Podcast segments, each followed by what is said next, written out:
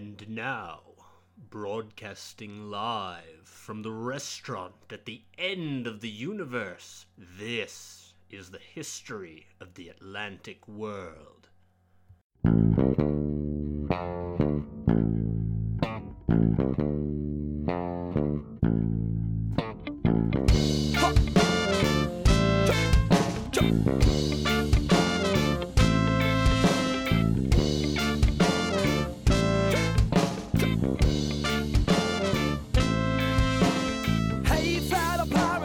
Listen what I say, the captain is a tyrant and I no longer obey. I'm sick of taking orders from the madman in command, so let's stop him on an island and leave him in the sand. Cause it's a mutiny, it's a mutiny, it's a mutiny, and now we're taking over the ship.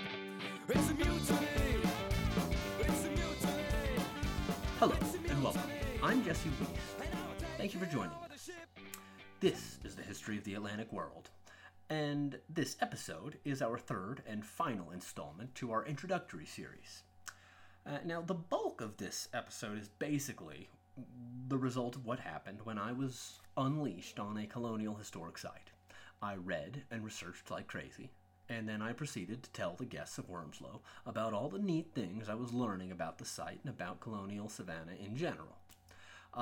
And in fact, I have accumulated enough knowledge that before I began this podcast, my initial project was collecting these stories. I initially thought I might write a book, but then I realized I could force more people, probably, to hear me tell these stories, which I'm really excited about talking about if I started a podcast. At any rate, now, if I hadn't already mentioned this, I studied history in college basically for two reasons. The first was that I made up a list that included every major that did not require calculus, and I picked from there. The second reason was because of a story I heard on the first or maybe the second day of my first history class at the University of Georgia, when Dr. Michael Winship told us undergrads a story that I told in the actual introduction about a war that decided whether or not the new colony of what is now called Georgia was going to be a part of South Carolina or whether it was going to be a part of Florida. In the introductory episode, I tell that story, and I highly recommend you check that out if you have not listened to that. Now, I studied history in large part because I wanted to read and hear about a lot more of these sorts of stories that I heard from Dr. Winship.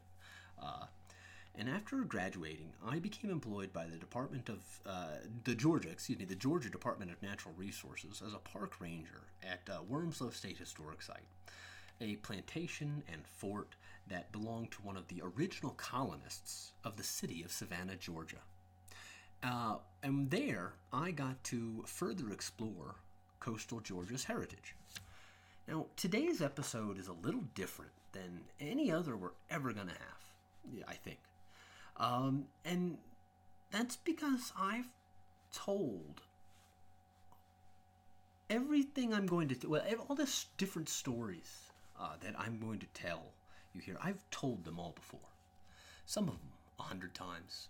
Some of them thousands of times, and to thousands upon thousands of people. At any rate, this is the first time, though, that I've collected them all, I think, and made anybody listen to all of them all at once.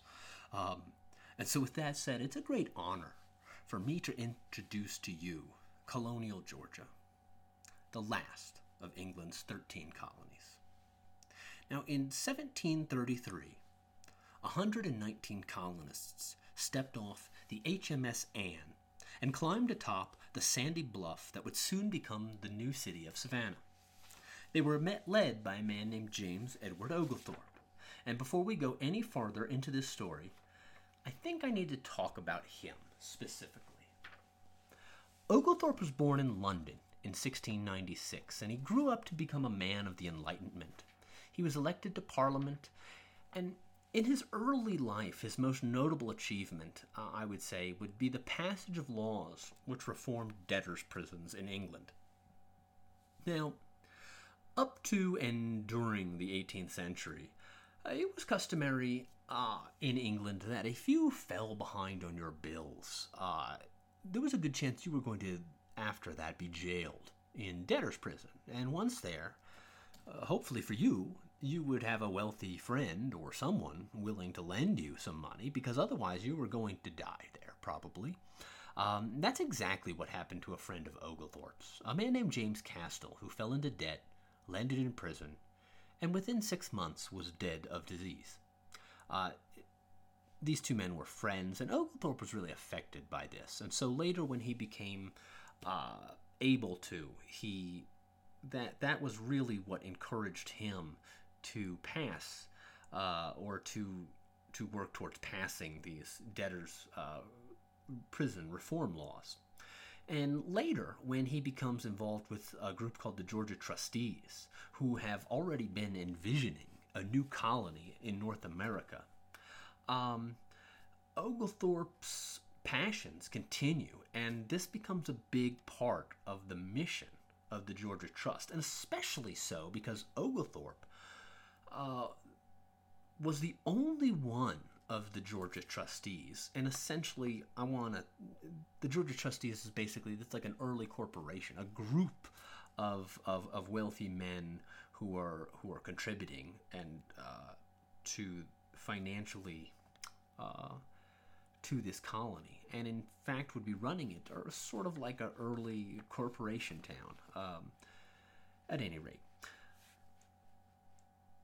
Oglethorpe was very much responsible for many of the Enlightenment-era ideals that were imparted on the new Georgia colony. Now, Oglethorpe especially envisioned Georgia to be a place where the what he would call the worthy poor could live, where families from England could get a new start, become yeomen farmers and productive members of society. He viewed slavery as an intolerable part of Georgia's society as such. Georgia was going to be a place where men and women would diligently live lives with considerable amounts of Protestant work ethic. Now, the idea of slavery in Georgia basically made Oglethorpe envision prior debtors drinking rum while their slaves worked off their debt, and this is not what he had in mind. And so the prohibition against slavery in Georgia wasn't exactly in effect for the good of the enslaved Africans as much as it was in effect for the moral good of the colonists. Now, that the provisions in Georgia, in early Georgia law forbidding slavery ultimately failed, were not at all helped by Oglethorpe's other obsession, which was obtaining honor, fortune, and glory by going to war with Spain. Now, my first manager at Wormslow actually called Oglethorpe. He quoted Charlie Murphy and said that Oglethorpe was a habitual line stepper. Now, Oglethorpe spent 10 years in Georgia, but he spent almost no time in Savannah, the city he founded, especially not making sure the colony functioned smoothly. Instead, he spent the bulk of that decade building forts farther and farther south, stopping after each construction was finished, and basically poking his head out of the fort to see what reaction he had provoked out of the Spaniards in Florida. And in fact, Oglethorpe was promoted to general as a result of the victory in the War of Jenkins' Ear. But still, I think those commendations must have felt at least somewhat incomplete, knowing his utopian vision ultimately failed. Now, the Georgia colony was exceptional in many ways from the rest of British North America. She is the youngest of all the 13 original colonies, and the only British colony in North America founded in the 18th century. Savannah was the first planned city in North America, founded in 1733 under the financial direction of the Georgia Trustees. And as such, Georgia was not a royal colony, but a trust colony. And the Georgia Trustees, with their Enlightenment ideals, they were put to the test in colonial Georgia. Some of the trustees' ideas worked, others did not. And although James Oglethorpe was the only trustee to ever visit Georgia, the impact of the Georgia Trust on Georgia history has been immense. Now, like I said earlier, the Georgia Trust was essentially an early corporation. Now, Savannah and other early settlements in Georgia were run as company towns. The trustees wanted Georgia to be a place where the worthy poor could improve themselves by becoming landholding yeoman farmers. In congruence with the empire's economic policy of mercantilism, the colonists of Georgia were directed to produce commodities that were not already inside of Britain's sphere of influence, specifically wine and silk. Now, unfortunately for the trust, neither silk nor wine flourished in Georgia. And in fact, the crop yields in the colony were so meager during the early colonial period that the largest export out of Georgia at the end of the trustees' period, in 1750, the largest export out of Georgia was cedar shingles.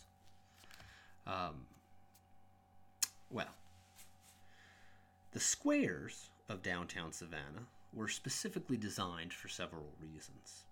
Now, if you're not aware, downtown Savannah is divided into squares to this day that were designed by the trustees. The squares spread the city out, and in part that acts as a defensive mechanism from fire. In addition, they provided safe space for farmers in outlying areas to camp in case of Spanish invasion. The squares were also common spaces that were used for leisure activities such as games of cricket and common grazing areas for livestock. And of course, for hangings. Now, the Savannah Plan that James Oglethorpe carried with him was actually designed years before Savannah was founded. In fact, the plan predates the decision to plant Savannah in what is now Georgia. Originally, the plan was to set Savannah down in what is now New England, under the name New Azalea.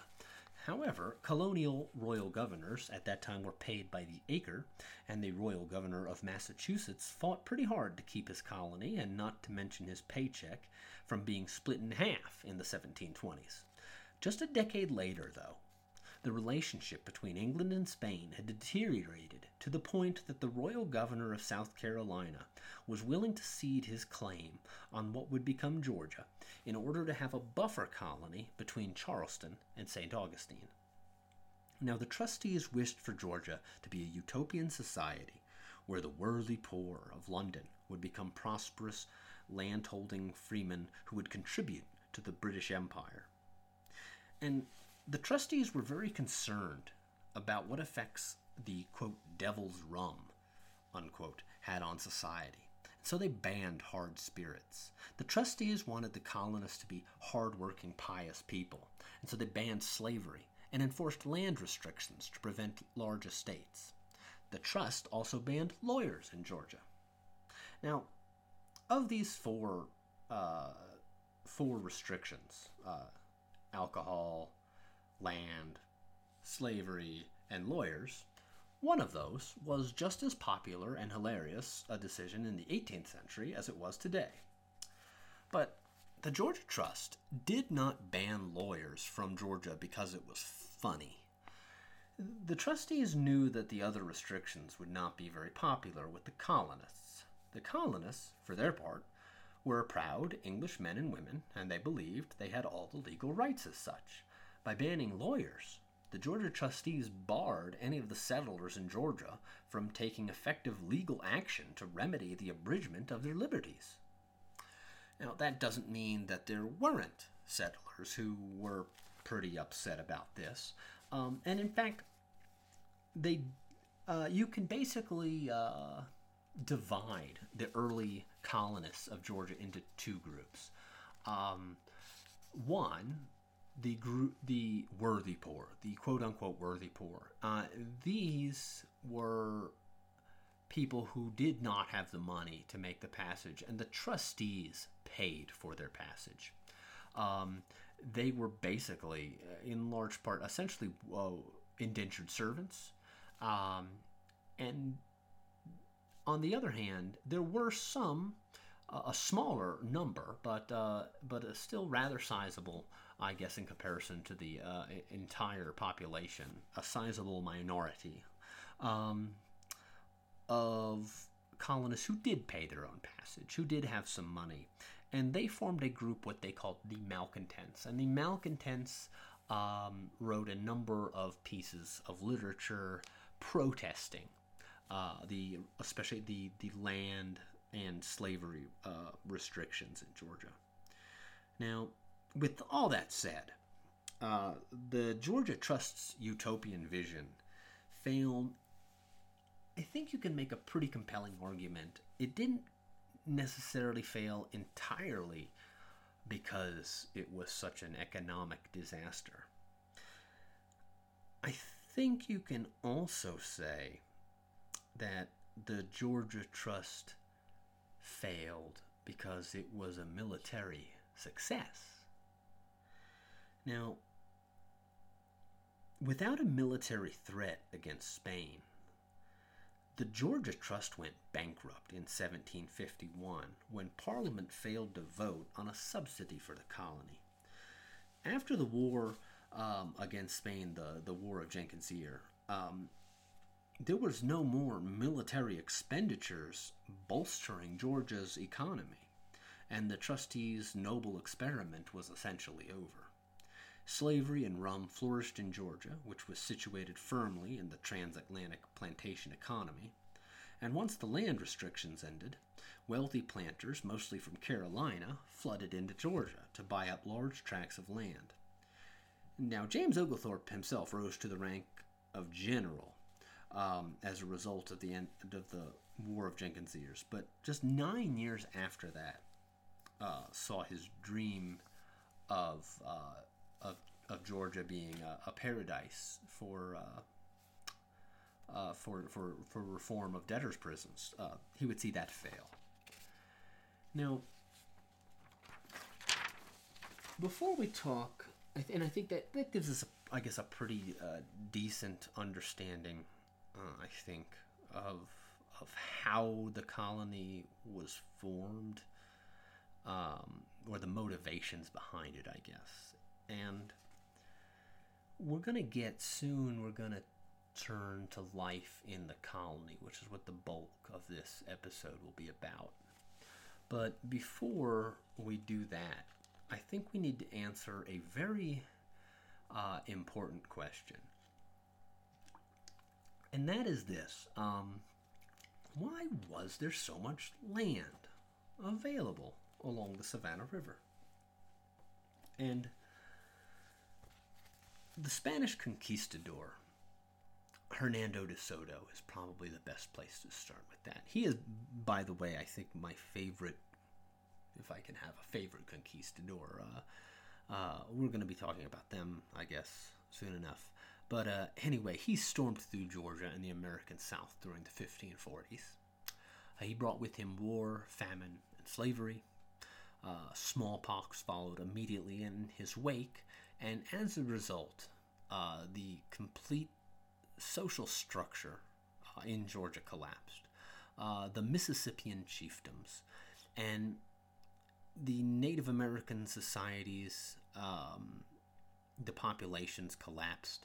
And began to reorganize into new political units. In addition to the smallpox, there was influenza, whooping cough, malaria, yellow fever, scarlet fever, and a host of other diseases that were all brought to the Americas from the New World, from the Old World in the 16th century. Now, the populations of a lot of these places were so ravaged that probably 80 or 90% of the indigenous population in Georgia was killed by Old World disease. But that doesn't alone explain why there were so few Yamacraw Indians living at the mouth of the Savannah River in 1733, when Tomochichi granted James Oglethorpe a small bluff to begin the construction of the Georgia colony. Now, the reason why only a few people lived along the Savannah River in 1733 is one of the darkest in the history of Georgia. Now, the Yamacraw was a Muscogee-speaking village that came about from the aftermath of the, to quote Jared Diamond, the guns, germs, and steel being brought to the American South. The British named the Muscogee the Creek Indians, and that was because it seemed to the British that the Muscogee people were always around the water. The Native Americans at Yamacraw Village greeted James Oglethorpe and the original settlers in Georgia in 1733 with the hope of developing trade with James Oglethorpe and the other English settlers. Yamacraw was a village of less than 200 individuals, but it lay on an important trade route for deerskins since it was on the river. And deerskins were a very important commodity in the 17th and 18th centuries. Now, Tomochichi was at that time the 79-year-old Miko, or chief, of the Yamacraw village. Tomochichi had lived through some pretty barbarous times. During the mid to late 17th century, Charleston merchants employed Indian slavers to hunt for people along the Savannah River. When Tomochichi met with James Oglethorpe, he sought to gain access to English goods, especially firearms, to make sure his people could never be taken in this way again. Now, let me go back in time a little bit, I guess. There's movies like Robin Hood, for example.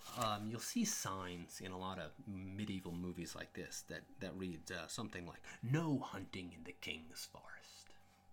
Now, in film, this is often used to show that the king, he sure is a real asshole. But in reality, such signs existed in part also as a conservation technique. Now, Europe has been in the Age of Iron since the days of the Roman Empire, and European forests have been felled at a quicker rate with steel axes and to feed forges to create steel tools as a result. And because of this, there really wasn't enough forested land throughout Europe by the 16th century so that just anybody, anywhere, could just run out into the woods and shoot a deer and eat the deer and make a blanket, for example, out of the skin. It's a lot colder in Germany than it is in Georgia. And so this trade, the deerskin trade, between Europe and North America flourished in the 17th century. Now, and this especially flourished in the north. And I should also mention, besides deerskins, there are fewer deerskins in Georgia, but a lot of beaver pelts and everything like that, too. Now, in the north, in the northeast America, English, French, Dutch traders all competed with each other to secure the furs and hides that they would purchase from native hunters.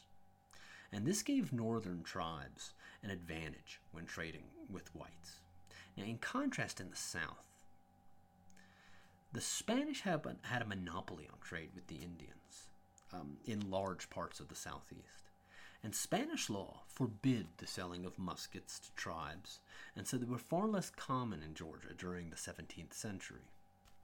Now, similarly to the deerskin economy to the south, the beaver pelt economy was so important in North America during this time that the Iroquois and Huron Indians went to war over hunting lands around the Great Lakes in the 1640s.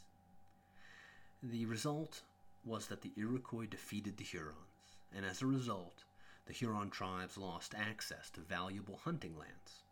About 2,000 Hurons migrated south and east after the war, seeking a new way of life. They were called the Erie when they left.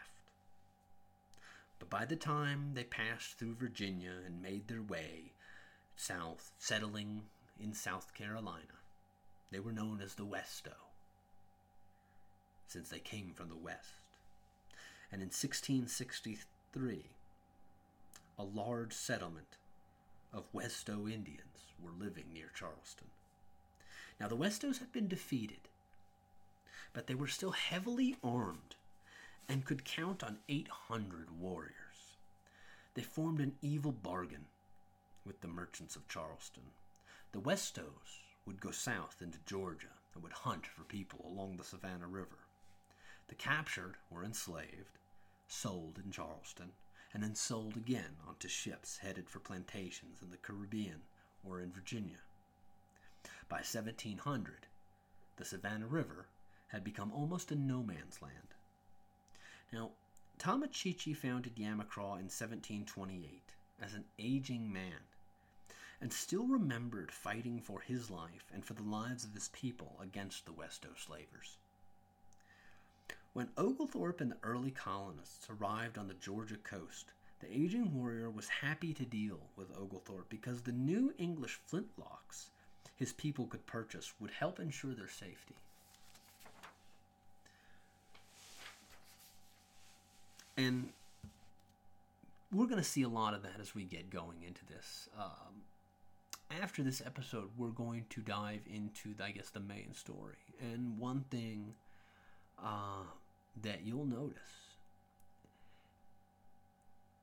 is that a lot of the gains, the colonial gains that these European powers are able to make, they're not possible except for without at least on some level, on some part of a native society and acceptance of new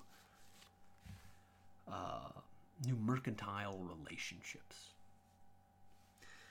Now,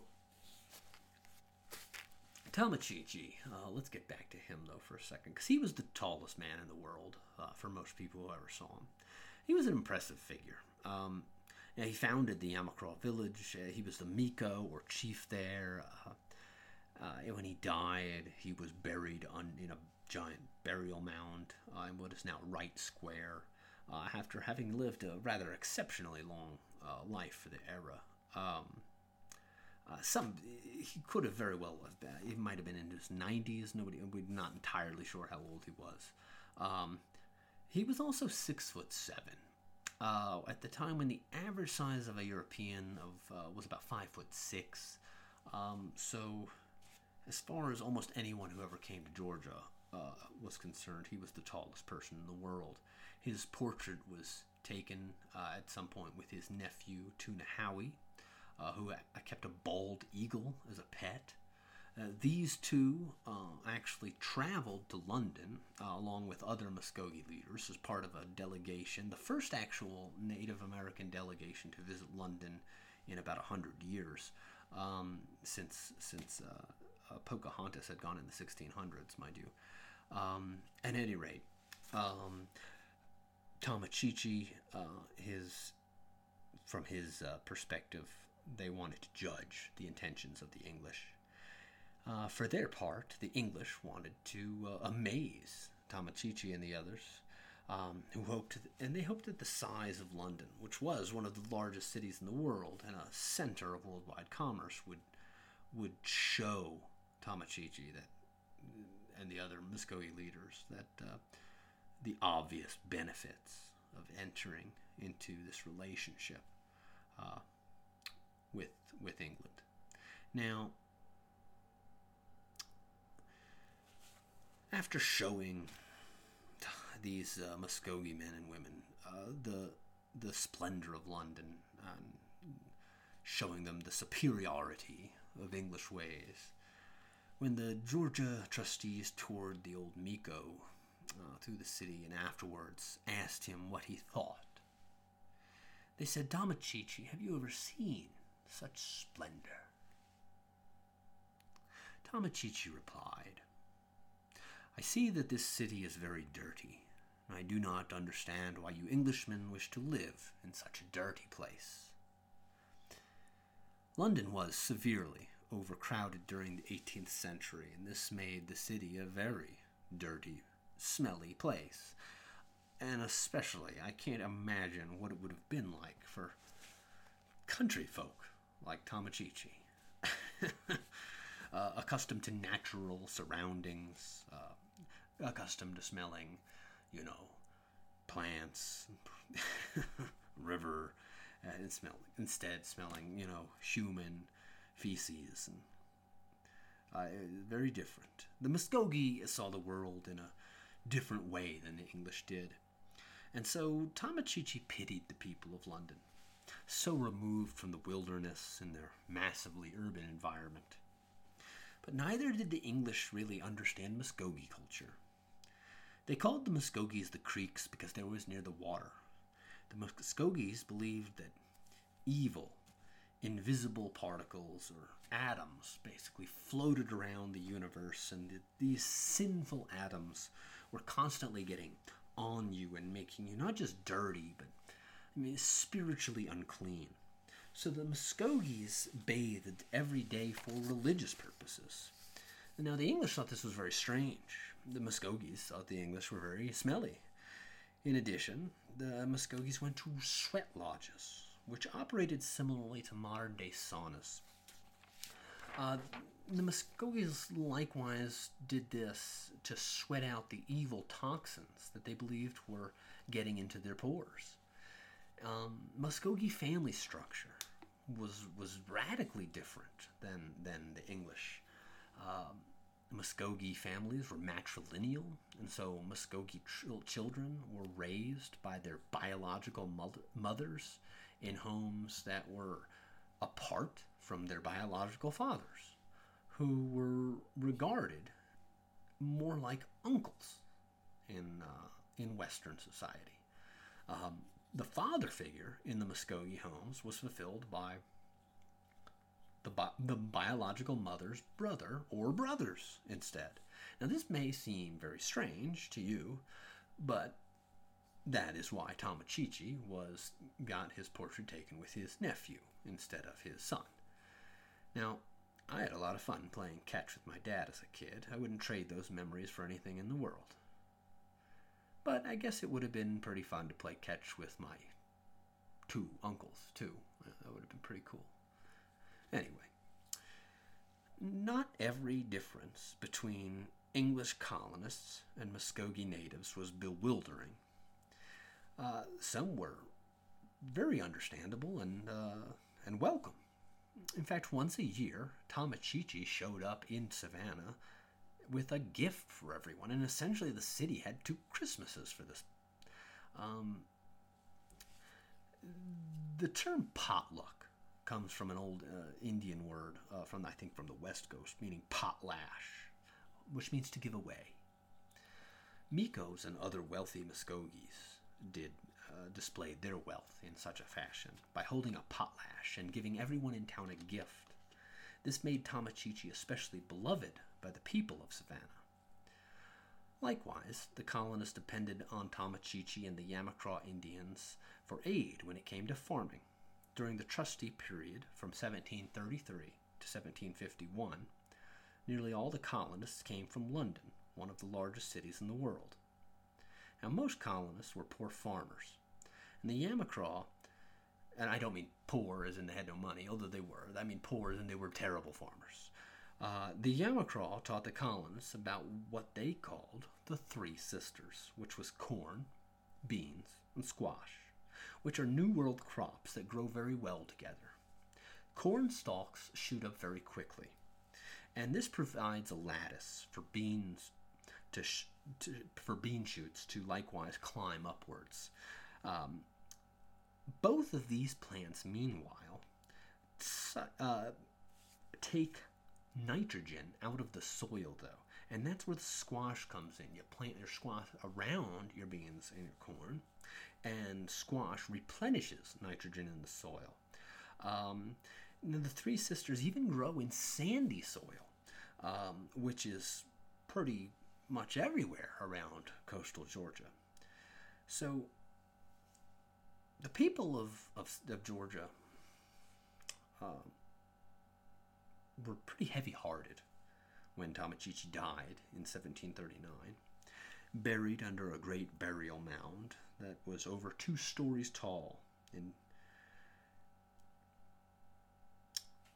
the mound was a testament to his work, building a friendship between Yamacraw and Savannah. But unfortunately, his mound was desecrated. It is no longer there. Grave diggers in the late 1800s began digging up, looking for his treasure, and the last straw, in what could only happen, I guess, in America, in 1883, railroad tycoon William Gordon bulldozed the mound and built an obelisk atop of it, celebrating the railroad. Well, at any rate, Gordon's daughter-in-law, Nellie Gordon, probably worried about, disturbing Indian burial grounds and whatnot, helped fund the purchase and transport of a large granite boulder from the Atlanta area to sit aside the monument and mark the bulldozed gravesite of Tomochichi. Now, in the years after Tomochichi's death, European settlers continued to pour into Georgia, and they slowly pushed most Native Americans out. Only a century later, the Trail of Tears actually began here. So Tomochichi's dream of a peaceful future for his people was not to be. At any rate, I don't mean to get that far into the future, but it's one of the, I think, one of the great tragedies of Georgia, well, certainly of the United States, and really all of the European colonization efforts. I guess there's obviously two great sins of the past for Western culture. Slavery and what I think should best be described as the genocide of Native Americans. At any rate, we have plenty of time for me to convince you of that, I suppose, or anger you with it. But for right now, I want to talk a little bit more before I get off the subject about Muscogee religion, and specifically about the only caffeinated plant indigenous to North America. It's a very flexible tree called Yaupon Holly. And because it's so flexible, it was regularly used by both the settlers and Native Americans for woodworking projects. The leaves of Yaupon Holly, though, is where the real treat is. They could be dry roasted and boiled to make tea. In fact, Yaupon Holly tea is delicious. I myself have brewed Yaupon Holly tea, though I was a little bit nervous. It was delicious, and I highly recommend you trying some as soon as possible. Do not at all be frightened by the fact that the scientific name of Yaupon Holly is Ilex vomitoria. It has a very bad reputation. Now, the Muscogee Indians made tea out of Yaupon Holly, but the tea that the Muscogee brewed was very different than what you are probably used to. And that's because the Muscogees brewed Yaupon Holly tea all day and all night. They put more and more dry, roasted holly leaves into the evaporating water, and the next day the drink was extremely potent. It was so dark, it was called black drink, and so infused with caffeine that 1 cup of black drink was the equivalent of about 27 cups of coffee. Now, if you drank black drink, you would throw up. So, very similar to your early 20s, I would imagine. But the Muscogees ingested and then they ingested and then vomited black drink for religious purposes. Now, if you believe in the invisible evil particles that the Muscogees believed were constantly getting on your skin and making you need to bathe every day, one day, while eating breakfast, you might make a terrifying revelation. "Oh no," you might exclaim, I think I've been swallowing the evil particles. How in the hell am I ever going to get to heaven? The answer being, yes, of course you are swallowing the evil particles, and you'd better get them out if you want to go to heaven. Now, the Muscogees drank black drink for the same reason they bathed every day. Now, mind you, they did not drink the black drink every day. Now, of course, the Muscogees did not give Yaupon Holly a Latin name. The name Ilex vomitoria gets its roots from the colonial period. Nowadays, we believe that you should be able to buy pretty much whatever you want from pretty much wherever you want. You know, a free market. But in the years before the American Revolution, the economic rule of the day was mercantilism instead of a free market. Many goods purchased in the British colonies in North America were by law to be required to be purchased from specific companies in England that had the government contracts necessary to legally trade in the colonies. Iron and coal were two industries in particular that were booming in England at this era, and no coal mines or iron foundries were legal in North America. Fine clothing, furniture, even some foodstuffs were likewise regulated. The British East India Company, for example, sold tea. They had no interest in colonists walking out to their backyards and picking out tea leaves and brewing their own tea, so they named the Yaupon Holly Ilex vomitoria. And you better believe they told everybody that would listen not to drink it. Now, early case of corporate sabotage, really. Now, a key event in Georgia's history we're kind of skipping over or avoiding a little bit, and that's because, we'll get to that at the end of the podcast, but the War of Jenkins' Ear. Now, when news of the war spread, most of the colonists fled. They moved. Although back then they would actually say, I quit. I have quit my land, and embarking north. Most went to Carolina and settled in or around Charleston, although some with more resources quit further north than that. But one family did not quit. They were headed by Noble Jones, who, by the war's end, was the last of the original colonists who had arrived on the HMS Anne, still living in Savannah. Exceptional in many ways from his contemporaries in early Savannah, Jones's fortified tabby home protected Savannah from the south against potential Spanish invasion from St. Augustine. Noble Jones was a carpenter born on the English-Wales border in 1702 and emigrated with his wife, Sarah, and their son, Noble Wimberly, to Savannah aboard the HMS Anne along with James Oglethorpe in 1733. Now, Jones and his family were one of only three families aboard that original ship who had paid their own passage. And as such, Noble was given 500 acres of land, which was 10 times that which the worthy poor who could not pay their passage were given.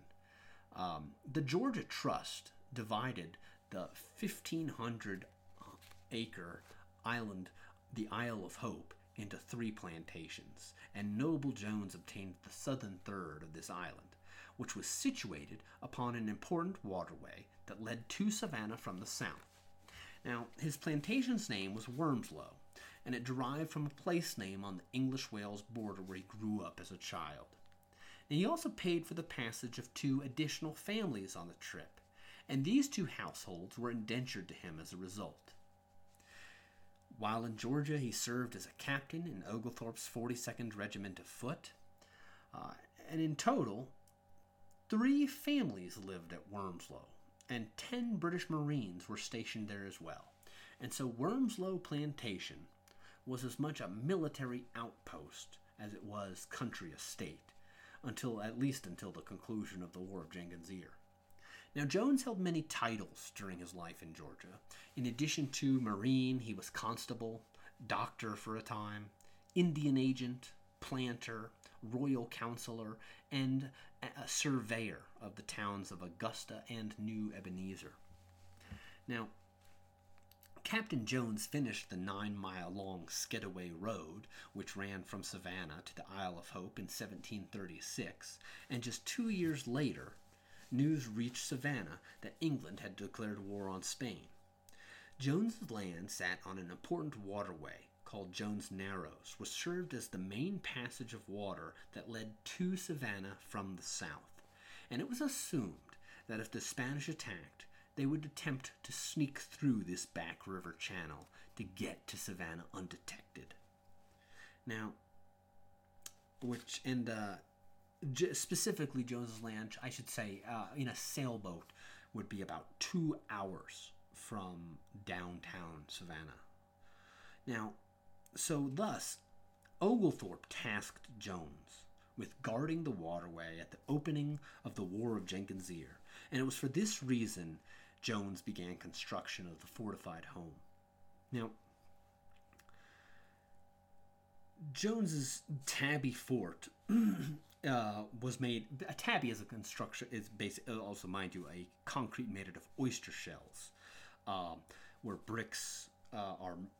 Cement is mixed with whole oyster shells to create bricks. The lime is actually made by burning and crushing oyster shells, and so there's an awful lot of oysters built in the process. And to construct these, Jones and other colonists mined giant, ancient, old shell middens that dotted the American seacoast that were left by Native American hunter-gatherers for the materials. Anyway, Jones's midden was about 50 yards from the location from his fort. So the materials he used were very local, costed him almost nothing, except for the time and labor it took to build the fort. With that said, it took quite a long time to build the fort. Now, in addition, tabby is a material more malleable than brick or stone. An 18th century cannon will punch holes in a brick wall. A stone wall will last a good deal longer, but eventually stone will crumble to 18th century artillery. Tabby crumples instead. So cannonballs literally sink into a tabby structure.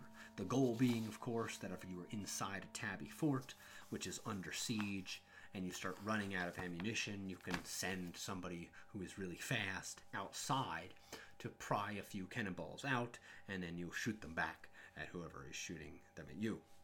And I say it took Jones a while to build this little fort. It took him 6 years to finish the construction, which is quite unfortunate, because the War of Jenkins' Ear was only 5 years long. But that's the way life goes sometimes. Now, on the other hand, Jones's house was the size of a two-car garage, which made it twice the size of the second largest house in Savannah. At 32 by 36 feet, and with a large L-shaped loft, Noble Jones had the biggest house in Savannah in 1743, by a long shot.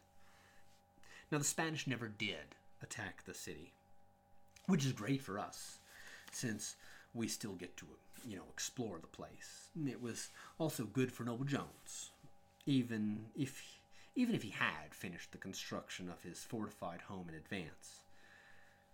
Captain Jones's fort was rather small, and it would have hardly have stood up again a prolonged battle. There were only 14 fighting men at Wormslow, Noble and his oldest son, Noble Wimberly, and his 2 male head of household indentured servants, and his 10 Marines. Noble would have had been an awful amount of trouble if a Spanish warship with, say, 200 soldiers and 10 cannon had ever showed up. Noble, his son, and his friends, in that case, likely would have been toast in such an event. But the goal of Noble Jones's tabby fort was never to stop the Spanish from invading just 9 miles south of Savannah. The goal of the tabby fort was to slow the Spanish down. Skidaway Road led all the way from the fort 9 miles to downtown Savannah, where passers-by would be dropped off about 2 blocks south of where the Pirate's House sits today. And if the Spanish ever attacked, Noble's younger son, Inigo Jones, who was 11 years old, would have hopped on a horse, galloped those 9 miles, and would have been screaming, "The Spanish are coming, the Spanish are coming." That young lad would have had the most important job in all of the city had an invasion ever occurred. Now, I also said that Noble Jones was for some time a doctor, which was not by design. A doctor came along the boat in 1733, but he was the very first colonist to die. And this very much worried the rest of the settlers, who were plagued by a variety of ills. 18th century people knew nothing about germs, and as a result, drinking water was dangerous in colonial Savannah. Neither did the colonists understand that mosquitoes could spread disease. Yellow fever and malaria were endemic to Georgia by the founding of Savannah. Disease could bring death very quickly in the 18th century. The well in Savannah was fouled with dysentery almost immediately. And it can be argued that disease has had a larger impact on Savannah than really almost anything else. I mean, greater than the Revolution, greater even than chattel slavery and the plantation economy. And this impact can be seen in colonial Savannah. Only months after the colonists landed, the doctor died of dysentery. Now, with that said, doctors in the 18th century did not undergo, of course, the type of standardized training that doctors get today, and some of them didn't undergo really training, standardized training of any type at all. And so the doctor dying, for all I know, might have very well not have been a bad thing at all. And that's because 18th century doctors used a variety of techniques to aid or not aid their patients. Some of these techniques were very helpful, others were pure quackery. Many doctors believed that all illnesses were a result of inequality of the 4 humors. And imagine getting sick with the flu and having your doctor bleed you with leeches, or by simply cutting into a vein with a knife. It can certainly be more difficult to recover from an illness with someone draining the T cells right out of your circulatory system. Worse were many of the tonics and cures prescribed by these so-called physicians, which often contained heavy metals like lead or mercury. As a result, 18th century patients who were ill with disease, mind you, had a better chance of recovery if they stayed at home and didn't visit the doctor. Nevertheless, the people of Savannah were rather concerned when they discovered that the doctor had passed away, but lucky for them, Noble Jones had served as a surgeon's assistant in his past. He had helped deliver a baby. Mr. Jones was a well-trained carpenter and this made him great with a saw. Physical injuries often resulted in amputation in the 18th century. There were no painkillers during this era, except for hard spirits. And so patients were lucky to have someone like Noble Jones act as a doctor in the event of amputation being necessary. Since Noble Jones banned hard spirits in Georgia, not every amputee got to have even a few sips of rum or whiskey. Noble Jones' best skill as a doctor was that since he was a carpenter, he was a good man with the saw, and in the absence of other pleasantries like painkillers or a working knowledge of disease, at least Noble Jones's patients got to experience the blessing of a quickly sawed-off arm or leg. Luckily for Savannah, Noble Jones did not serve long as the colony's doctor. 6 months later, after Georgia was founded, a ship, the William and Mary, arrived bearing a doctor. He even had a tonic that promised to ease the symptoms of yellow fever. Unfortunately, the 42 colonists aboard the William and Sarah were not allowed to come ashore when they arrived. And that's because even though Savannah was a city of the Enlightenment, even the enlightened thinkers of the 18th century could be sometimes bigoted, and the colonists aboard the William and Sarah were Jewish. "There's no Jews and there's no Catholics allowed in Georgia," said the dockmaster when the William and Sarah arrived in Georgia. All but 8 Of the 42 colonists aboard the ship were both Jewish and Spanish, a fact that made them even more suspicious. The people of Savannah did not trust these newcomers, so they did not allow them to land. Less than a year into the opening of Savannah, and the opening of the Georgia colony was entirely at risk because of prejudice. Now, let's go back in time a little bit. If we were around in 1492, we would think that Columbus reaching the Caribbean was probably the third most important thing that had happened in Spain that year. Granada, southern Spain, the last Muslim kingdom of Spain at that point, also fell in 1492. And with King Philip of Aragon and Queen Isabella of Castile recently married, the kingdom of Spain had become one political entity. That was that was much more important at the time. Now, the other big news in 1492 was the expulsion of the Jews. At the time, perhaps 10% of the Jewish population was Jewish. Philip and Isabella expelled the population, which is a tragic incident that we'll later be getting into. And this forced many Jewish families inside of Spain to make a painful decision. Either they would be forced to leave and find a new life elsewhere, leaving everything behind, or they could convert to Christianity. Now, by converting, Jews were able to retain control of their property. These converts were called conversos. Now, of course, many of the people who chose to become conversos only really paid some lip service to their new religion and continued to secretly practice their own culture. As a result, many were repeatedly subjected to the terror of the Spanish Inquisition. Now, 34 conversos who left Spain and Portugal in 1733 and headed to the New World were called Sephardic Jews, and since 1492, they and their ancestors had been living publicly as Catholics in Portugal and Spain, while in private they continued their Jewish faith.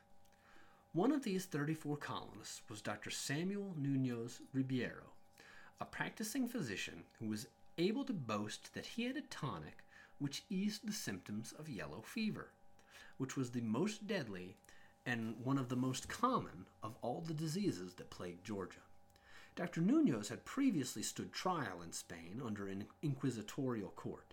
Stories like his had spurred the Jewish population of London, which was about 6,000, to raise money for some of their less fortunate brothers and sisters of the faith to travel to North America seeking asylum. Once the people of Savannah discovered that Dr. Núñez was on board the William and Mary, they basically changed their minds about wanting the Sephardic Jews in Georgia. "Please come here," they begged. "And don't forget Dr. Núñez." Now, together, these new immigrants founded Congregation Mikveh Israel, along with the two Jewish families from London, the Minnis and Sheftal families who traveled along with them. Now, Congregation Mikveh Israel is the third oldest Jewish congregation in the United States. The synagogue sits at 20 East Gordon Street on Monterey Square in downtown Savannah, and inside, and I'm telling you all of this because you should go inside, it's one of the oldest artifacts inside the city of Savannah. The Jewish colonists in Savannah brought with them a Sefer Torah made of deerskin. Now, a Sefer Torah is a copy of the Torah, which was secretly written down on deerskin leather in the late 15th century, because in the 1400s, it was illegal for Jews to buy paper in Spain. You know, they could have been writing down their secret plans on there or something. As a result, they bought leather and wrote on that because the purchase could be excused for other reasons. Now, that Torah is today still on display at Congregation Mikveh Israel, and I think it's worth checking out. Anyway, I also want to speak specifically about one of those colonists, Mordecai Sheftal. He was born in Savannah, Georgia on December 2nd, 1735. His parents had arrived on the William and Sarah just 2 years earlier, and he was quite a prodigy. Although his formal education ended at the age of 11, he was a skilled merchant, and by the time he was 17, he was buying and tanning deerskins for a profit. At just 18 years old, he had enough money to purchase 50 acres of land south of Savannah at the Vernonburg River. Now, this was just the beginning for young Mordecai. He speculated in land and owned over 2,000 acres by the time he was 30. He took up cattle ranching, too. Because of this, opened up a tannery with his brother Levi. The Georgia House of Assembly even named Mordecai Inspector of Tanned Leather for the Port of Savannah in 1768. And he was one of the most influential and successful merchants during the later half of the 18th century. But he was a vocal opponent of the Stamp Act and other taxes levied by England against the American colonies during the 1760s, and unfortunately for him, most of his wealth and property vanished as a result of the American Revolution. At any rate, I mentioned something earlier I want to get back to, too. The Pirate's House. It's Savannah's most famous restaurant, without a doubt. At night, costumed pirates greet and joke with guests who learn about the pirates' interesting past as they delight in some of the best crab stew the city has to offer, really, if you ask me. Now, purportedly, the Pirate House is named because of a pirate named there. As the story goes, Captain Flint, a pirate made famous in Robert Louis Stevenson's Treasure Island, became he died there.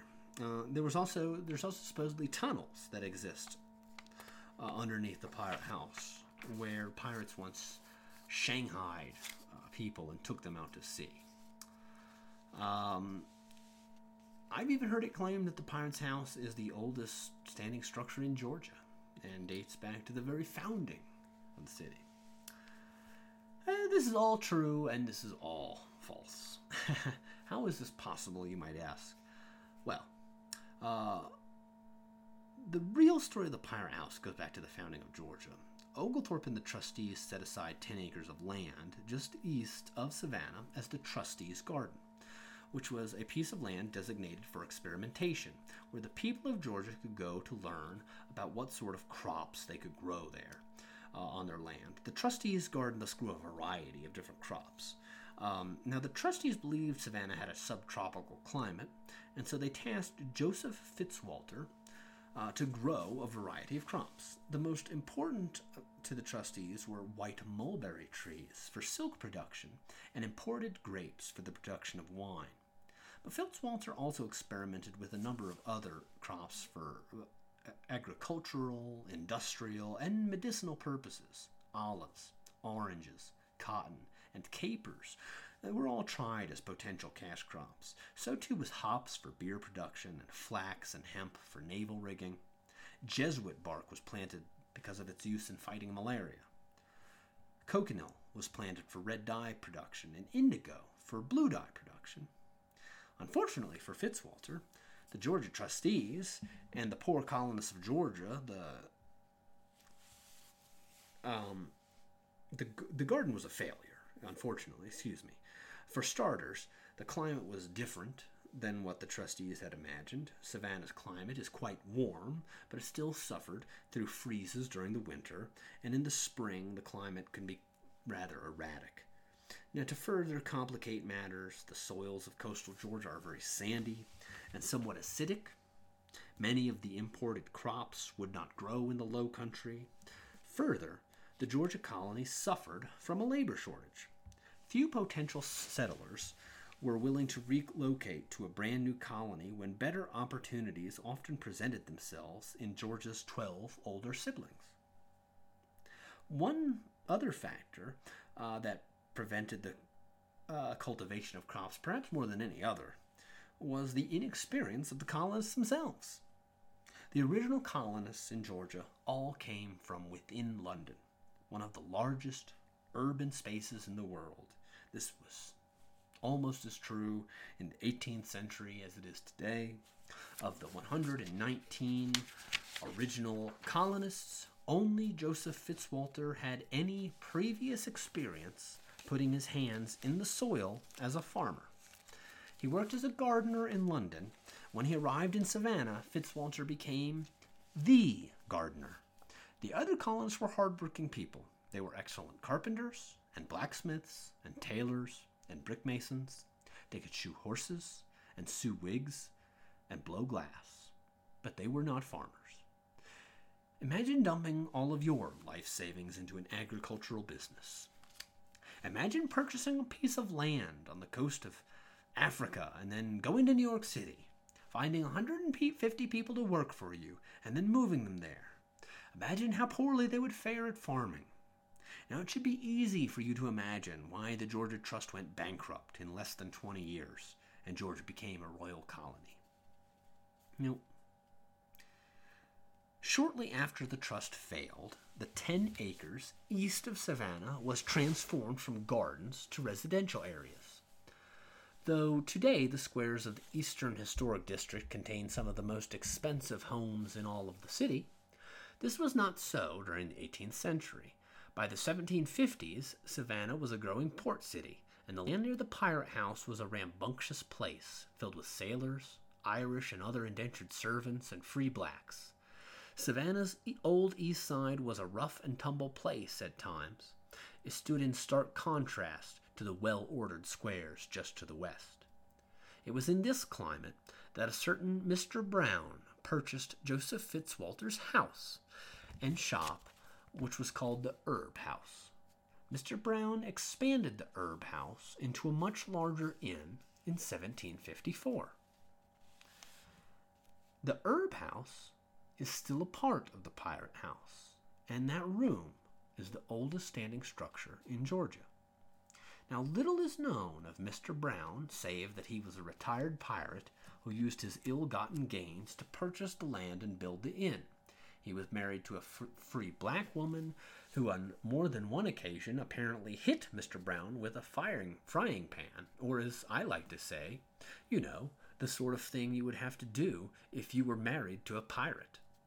Now, Brown named the inn after himself, Brown's Tavern, and it was a very popular destination for working people in Savannah and sailors coming in from the port. Now, the stories of the tunnels underneath the Pirate's House are also true, but it is extremely unlikely that any pirates actually shanghaied anyone out of Savannah. First off, piracy paid well enough that very few pirate ships ever needed to practice disreputable hiring practices. Second, piracy was largely suppressed in the 1720s, a decade before the founding of Georgia. It is further impossible for the tunnels underneath the Pirate House to have been a hiding spot for illegal rum during the trustee period. The reason for this is simple. Brown's Tavern did not exist until after the trustee period was over.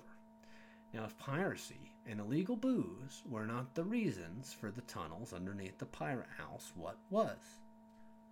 Well, shanghaiing of sailors was quite prevalent. It just wasn't pirates who were doing the shanghaiing. The reason so many were eager to mutiny and go on the account and become pirates in the 18th century, in case you didn't catch last episode, is because pirates in the merchant marine and sailors in the navy alike were generally treated horribly. Merchant captains had near unlimited power on the high seas and were free to beat, starve, maroon, or just not pay sailors, which they did not agree with, who did not work hard enough, or for whatever other reason a captain might have for mistreating his sailors. Now, pay for sailors was slightly better in the Navy, but the treatment might not have been. Further, the work was often much more dangerous. As a result, numerous merchant marine captains and Navy captains resorted to a variety of nefarious techniques to fill out their crews. The shanghaiing of American sailors by the British Navy was in fact one of the key reasons for the start of the War of 1812.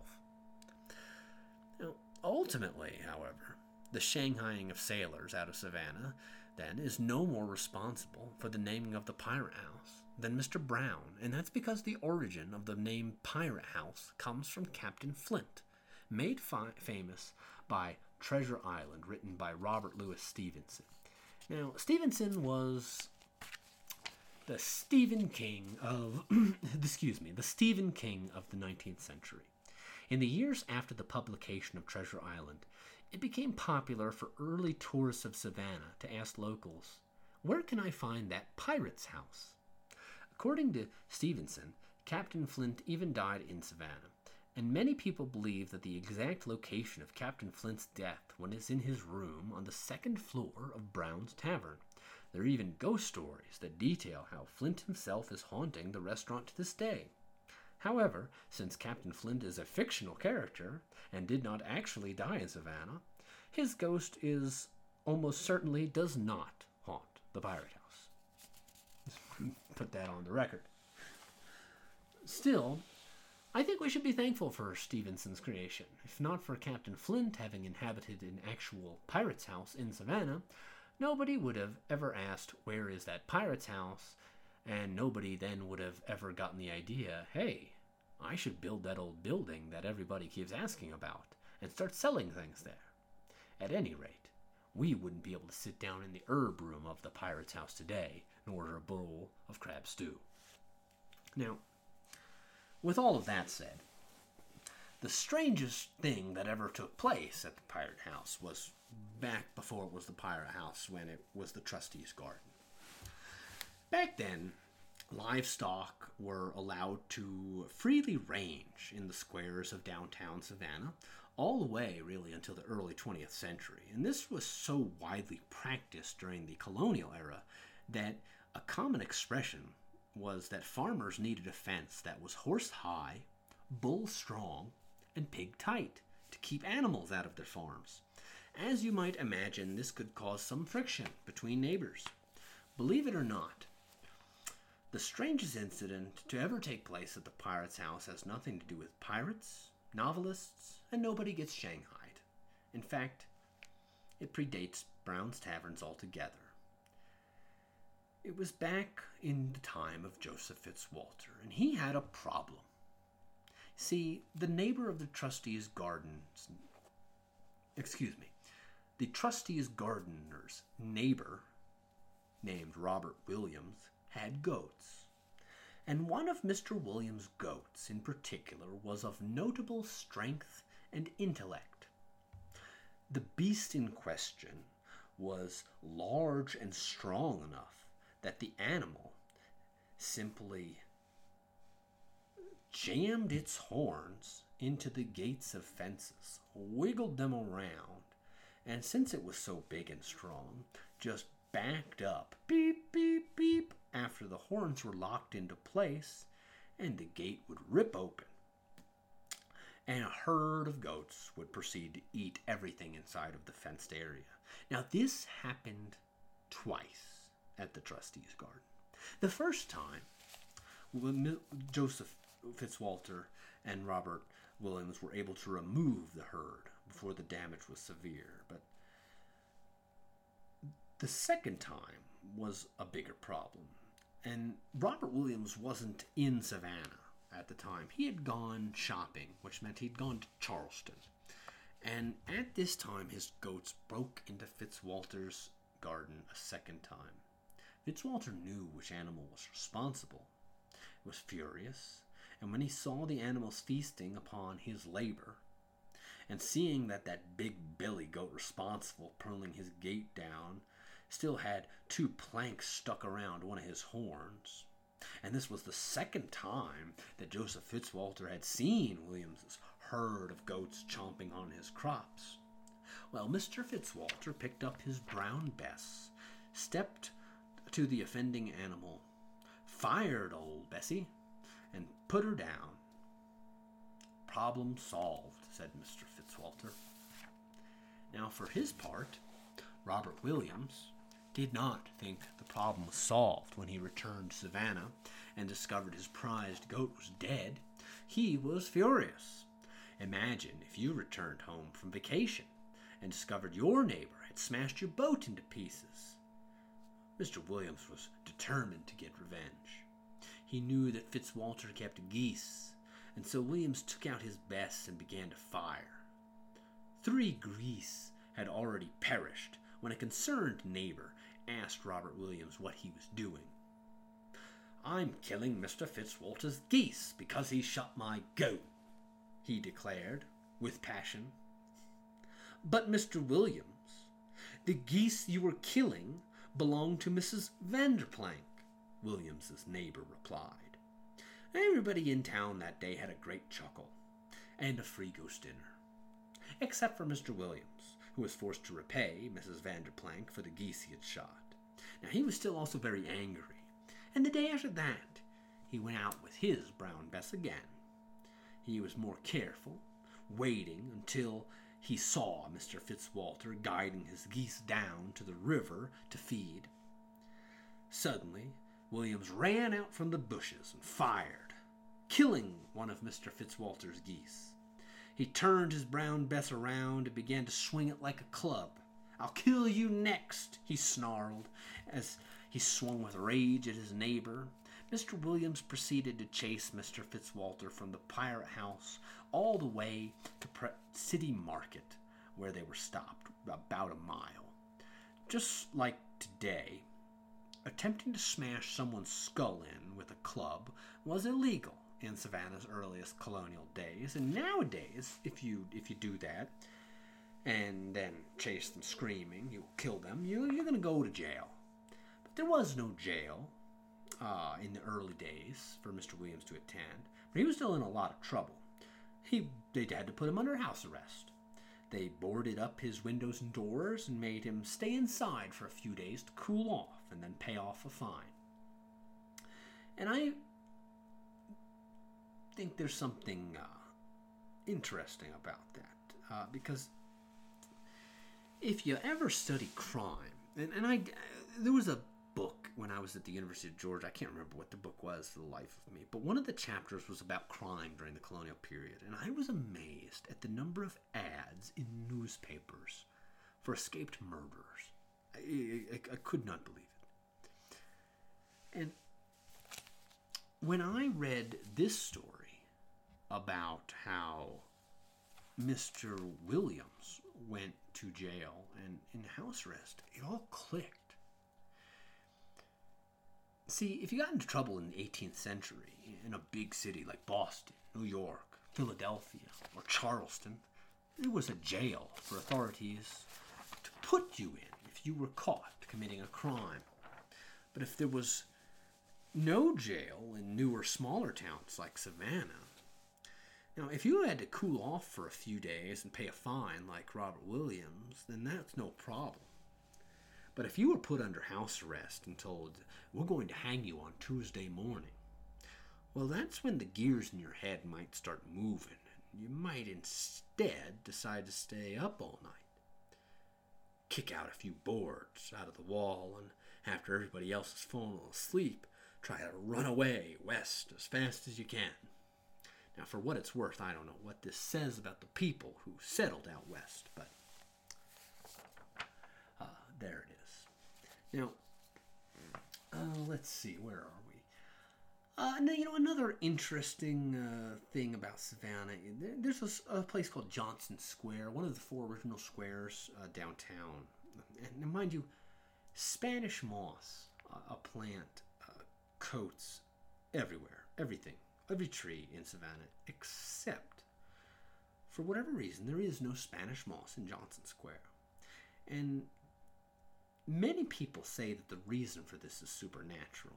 Johnson is one of the four original squares, dates all the way back to 1733, and for many years it was the old hanging square in Georgia. Now, the first two people hanged in Georgia were Alice Riley and Richard White. Richard and Alice, they were two Irish indentured servants.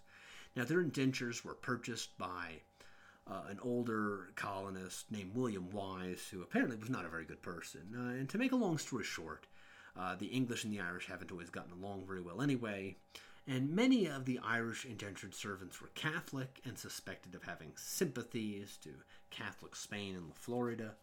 And so life as an indentured servant was difficult in Georgia. These people arrived in Savannah having to sign a contract to work for a period of time, often 7 years, in exchange for 50 acres of land at the end of the indenture. They lived in small huts, sometimes sharing them with other families, so that sometimes perhaps as many as 20 people would live in one home that was perhaps 12 by 16 feet. This actually all sounded like a pretty good deal to most of the lower classes of London, who were by and large living in horrifyingly overcrowded conditions, to the extent that sometimes perhaps 30 or 40 individuals might be living in a similarly sized home or apartment. And in those sorts of situations, you're probably going to die of tuberculosis. Now, unfortunately for the indentured servants who came to the New World, the average lifespan of someone moving here was only about 5 years, and so many of those hoping to attain 50 acres never lived to see the fruits of their labors. Now, with all that said, the Irish could be mistreated so terribly in Savannah. There was even a possible plot called the Red String Conspiracy. It was foiled, and I apologize. We don't know much information about it, except for that it was reported one night in the 1730s that Irish indentured servants were basically forming an alliance with the Creek Indians and were going to kill all the English. And this did not happen, obviously, but the English took this very seriously. At any rate, William Wise, back to him, treated Richard and Alice like animals. He often kept them chained up outdoors to the outhouse where they slept outdoors. Once a month, he bathed, and when he did so, he would force Alice to help by combing and brushing his long, stringy gray hair. Richard and Alice were revolted by this treatment, as you might imagine, but had little recourse. In response, one night Richard crept into the room, apparently while William Wise was bathing, while Alice brushed his hair, and Richard White strangled William Wise in the tub. And after that deed, Richard and Alice fled Savannah. But unfortunately for them, they were captured just 3 days later and brought back to Savannah. Now, on the same day that they were returned, Richard White was taken out to Johnson Square and hanged from the neck until he was dead. Alice Riley was next, but she protested. "You can't kill me. I'm pregnant." So she got to live for 7 months.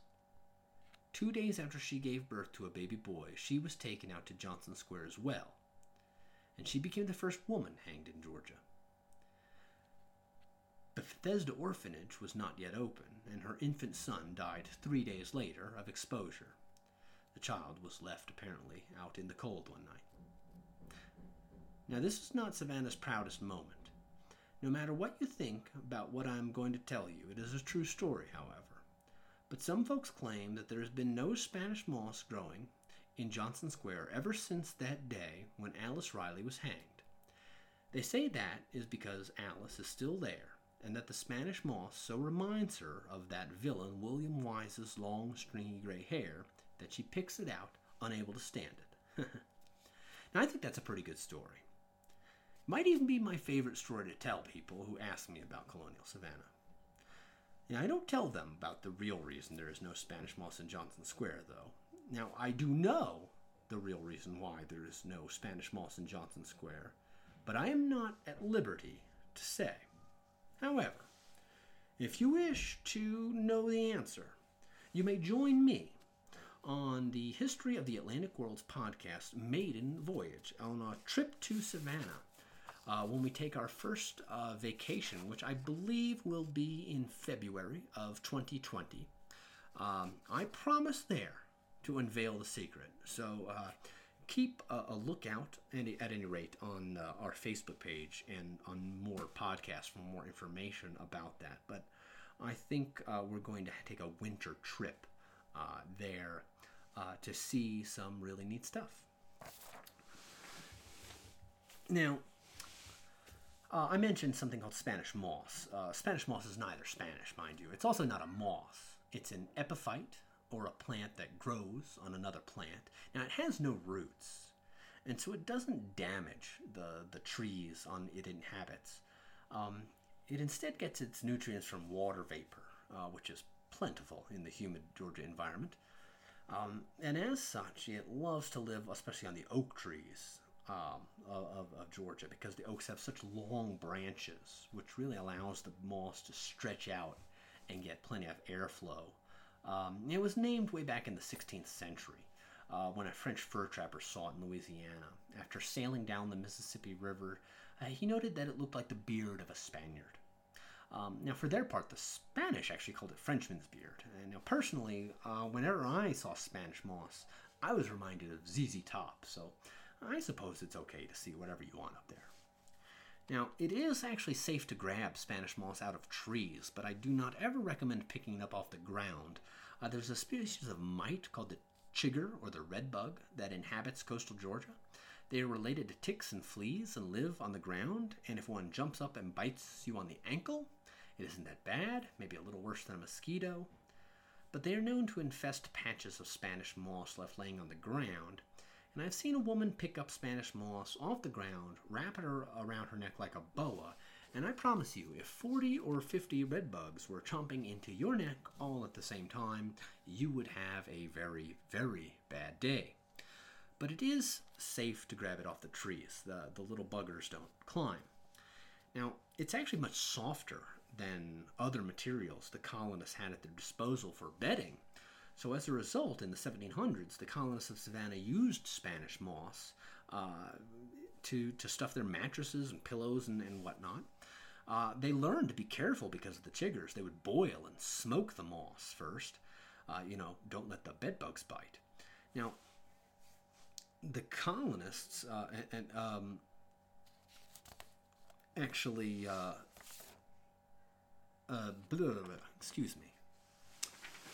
colonists were not the only ones to use Spanish moss. And in the 20th century, if we can go forward again, I apologize, Henry Ford was using Spanish moss to stuff the seat cushions of the Model T, just like the colonists of Savannah had done in years past. Well, not exactly that way, because he was not properly cleaning the moss like the colonists had been, and as a result, bugs inside of the seats of the Model T were the very first cause of the very first recall on the very first automobile. Many disgruntled customers swore they would never give Henry Ford another cent after this, and in fact, well, we still know Henry Ford, though, because he was such a great salesman, and I have to tell you this, because he managed to win a lot of those customers back, and that's because he did this by poking fun at himself a little bit. See, all around the country, Henry Ford began putting up billboards, and they all read the same thing after this recall, asking us a very important question. Aren't you itching for a Ford? Well, let's continue. I gotta get off the. I apologize for talking about plants for the last 10 minutes. I know there's something wrong with me. When the cotton gin was invented, the cotton plantation became the symbol of wealth in much of the Southeast. But in the years before that, the quickest way to wealth in Georgia was to become multilingual, to move out west into Creek country, and to hunt for deer. The average hunter might get 50 or 60 male and 50 or 60 female deer each winter. This was a huge sum of money, because in 1740 a Brown Bess smoothbore musket could be purchased in downtown Savannah for 17 buckskins. And in fact, the wealthiest person in Savannah in colonial Georgia was involved in the deerskin trade. Though what many people didn't realize was that the wealthiest person in Georgia was a woman, and an Indian woman at that. Her name was Mary Musgrove, and this is her story. Well, it's also the story about the day that a man named John Williams tried to shoot her. Now, Mary Musgrove was the daughter of an English trader named Thomas Griffin, and a Muscogee Indian woman related to Brims, who was the Grand Miko of all Creek tribes. Mary spoke English and Muscogee. She traveled seamlessly between two worlds, red and white, She married a Scottish fur trader named John Musgrove in 1717 and began to learn the intricacies of the fur trade economy of early 18th century America. Now, John Musgrove died in 1735, and because of this, Mary was able to take the reins of the company, and she controlled the deerskin trade in and out of Georgia. She owned a trading post named Cowpens that sat along the Savannah River about 4 miles from the city. Hunters there sold their skins to Mary, which she later took into town to sell onto ships headed for Europe. Her wealth was further supplemented by the wages she received in exchange for acting as the principal interpreter to Oglethorpe and the trustees from 1734 to 1744. In fact, Mary Musgrove grew so wealthy that by the end of her life, the colonists were calling her the Empress of all the Creek Indians. Now, for the record, the Creek Confederacy has never recognized any emperors or empresses that I am aware of. But if you make enough money, people will call you whatever you want them to. Now, Mary profited on both ends of the deerskin trade. Now, hunters could purchase licenses at her store that allowed them to hunt on her lands. And in fact, Mary's prosperity can't really be measured in buckskins alone, because to really understand how wealthy she was, we have to talk about that land. See, the leading men of Georgia who came across the Atlantic with the Georgia Trust each owned 500 acres of land, like Noble Jones, for example. The lower Creek chief Malachi granted Mary Musgrove Ossabaw, Sapelo, and St. Catherine's Islands, and the combined acreage of these three is about 15,000 acres. That's how wealthy you could get by being involved in the deerskin trade. Now, Mary may not have been an actual empress, but she did threaten to let loose actual dogs of war. In 1749, the British refused to respect the land she was granted, and she led more than 200 Creek warriors into Savannah to fight for their liberties. She did not stop fighting the British from trying to steal her land, in fact, until 1760. When she made a deal with Royal Governor Henry Ellis, where Mary retained control of St. Catherine's and in compensation received 2,100 pounds for relinquishing her claim over Ossabaw and Sapelo Islands. She died on St. Catherine's Island sometime after 1763. Now, I tell you about Mary Musgrove not just because she was the wealthiest person in early Georgia, but also because I want to tell you about the time that someone tried to shoot her. John Williams believed that Mary Musgrove was cheating him. Rightly or wrongly, he marched 4 miles up the Savannah River to Cowpens, to Mary Musgrove's trade shop, with his Brown Bess flintlock musket. He kicked in the front door and said, "Mary Musgrove, you've cheated me for the last time." With that, he pointed and fired to kill. Now, the long-land pattern, smoothbore, flintlock musket was first issued to British troops in 1722 and remained the weapon of choice for the British Empire until 1838, when it was finally supplanted by percussion cap technology. Because long-land pattern, smoothbore, flintlock musket is a bit of a mouthful, soldiers nicknamed the firearm Brown Bess instead. Flintlock muskets were far safer to use than matchlock weapons, but it was also very dangerous to be on the receiving end because it featured a .75 caliber bore, firing a projectile large enough to sever limbs and cause massive damage. It was fireable up to 4 times per minute by well-drilled soldiers and was deadly at 400 yards. It retains the distinction to this day of being the longest-serving firearm in military history. The Brown Bess, however, is not an accurate weapon. Smoothbores, unlike rifled weapons, do not fire bullets. Rifling allows bullets to spin in a similar fashion to a football thrown in with a spiral. Smoothbores are not rifled and fire musket balls, not bullets. When the musket is fired, the explosive force of the gunpowder sends the musket ball bouncing down the barrel. If the ball hits the left side of the barrel before exiting, it will go right, right will go left, up is down is up.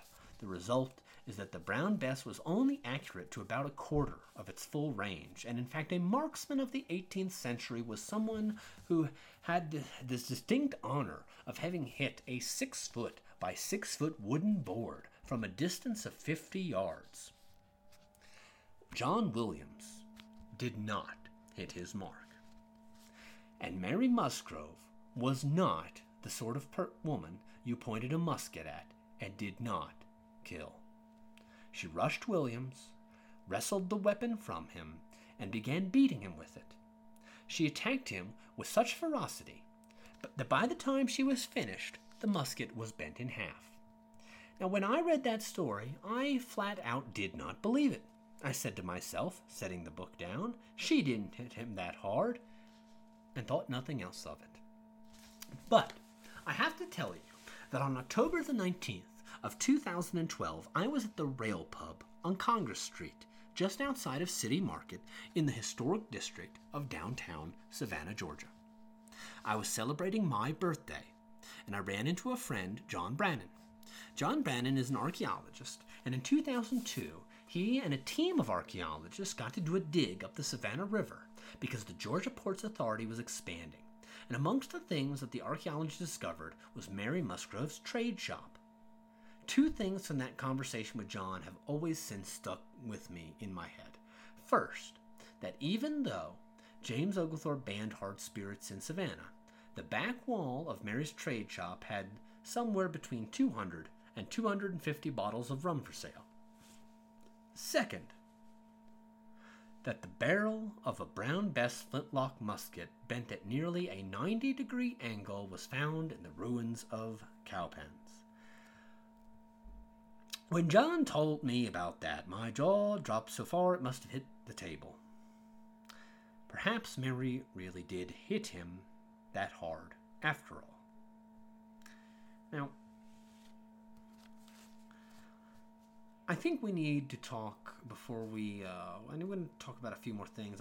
We need to talk a little bit about more slavery and the failed experiment that is the banning of slavery in Georgia. See, Georgia is situated just south of Charleston and north of the British Caribbean, and because of this, I think the idea that it could ever flourish as an anti-slavery colony is really kind of doomed to failure because that's just simply too utopian of an idea.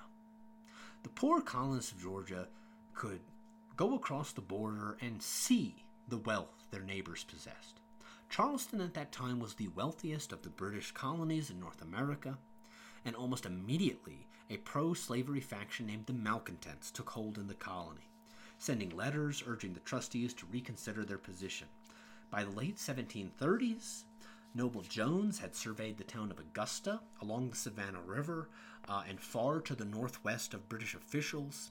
A brisk slave trade with Carolina quickly developed. Jones himself is known to have owned 7 slaves at least 6 months before it was legal to do so in the 1750s. In addition, numerous British and Scottish traders were already inhabiting Georgia before Oglethorpe and the Georgia Trust debarked.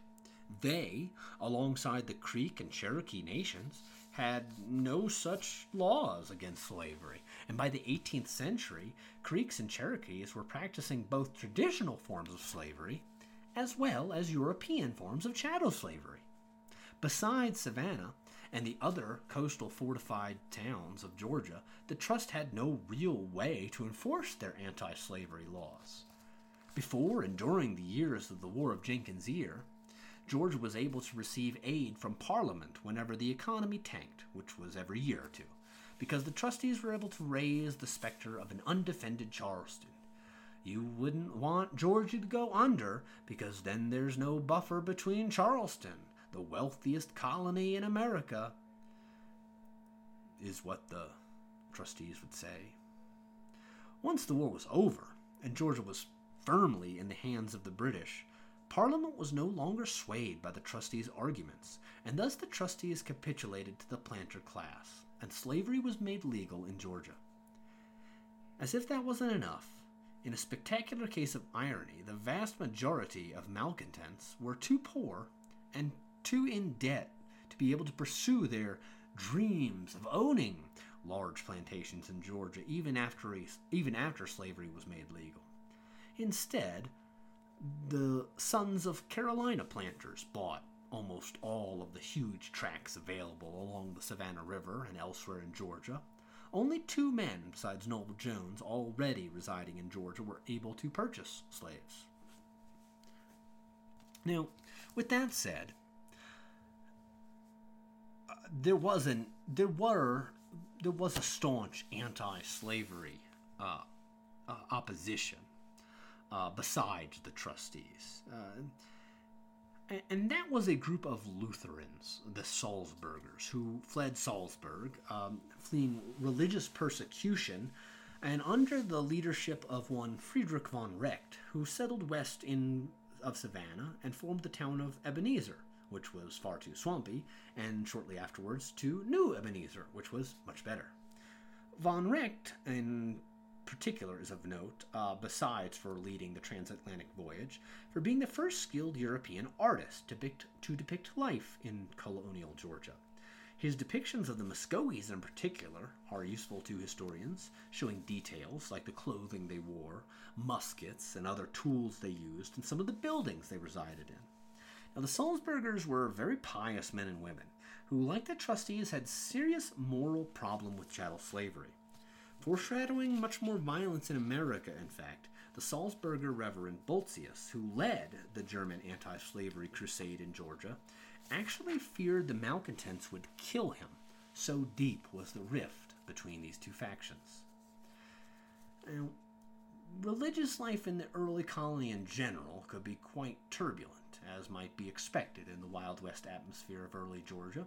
The first pastor who arrived with Oglethorpe and the original colonists died shortly after the colonists accidentally contaminated their own drinking water.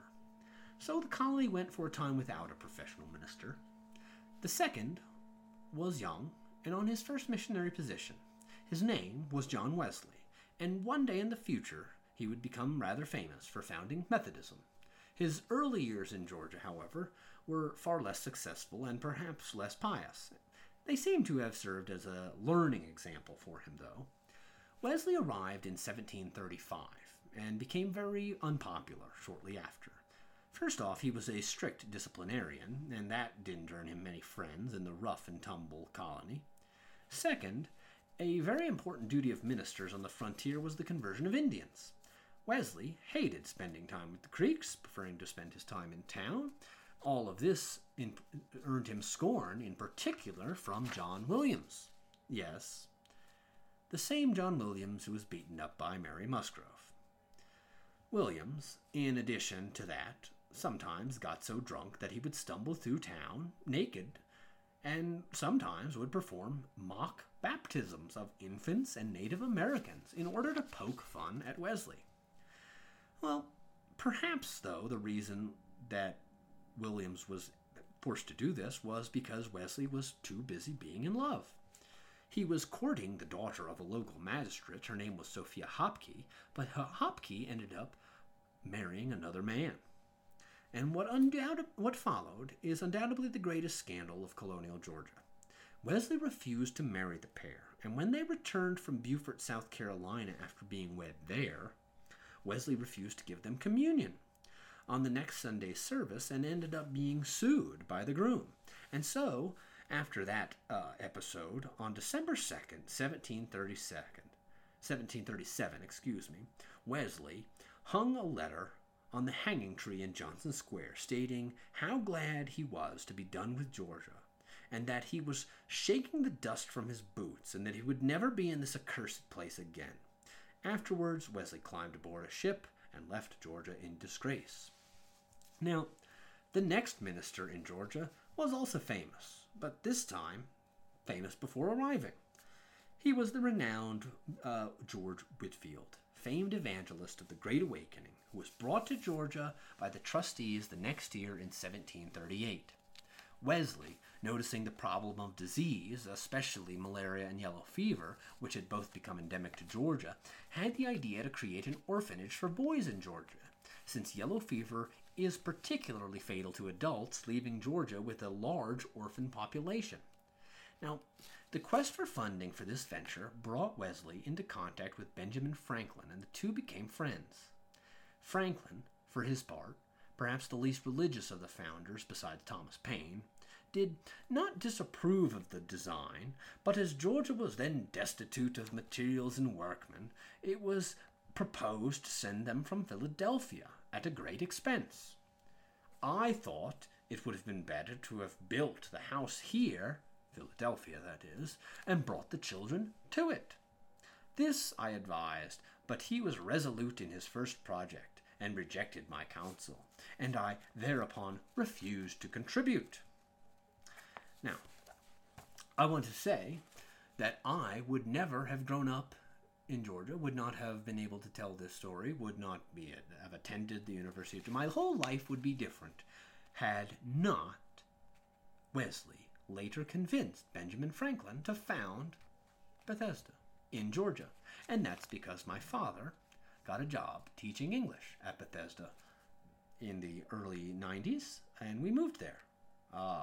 Anyway, well, I want to give us a little more information about when Wesley and Franklin meet after this. This is from Franklin's autobiography, by the way. And this is the meeting where Franklin will be convinced to help fundraise for Bethesda. Quote, "He had a loud and clear voice, and articulated his words and sentences." He is speaking of Wesley, Franklin is. "He was speaking, articulated his words and sentences so perfectly that he might be heard and understood at a great distance, especially as his audience, however numerous, observed the most exact silence. He preached one evening from the top of the courthouse steps, which are in the middle of Market Street, and on the west side of Second Street, which crosses it at right angles. Both streets were filled with his hearers to a considerable distance. Being among the hindmost in Market Street, I had the curiosity to learn how far he could be heard by retiring backwards down the street towards the river, and I found his voice distinct till I came near Front Street, when some noise in that street obscured it. Imagining then a semicircle, of which my distance should be the radius, and that it were filled with audience, to each of whom I allowed 2 square feet, I computed that he might well be heard by more than 30,000.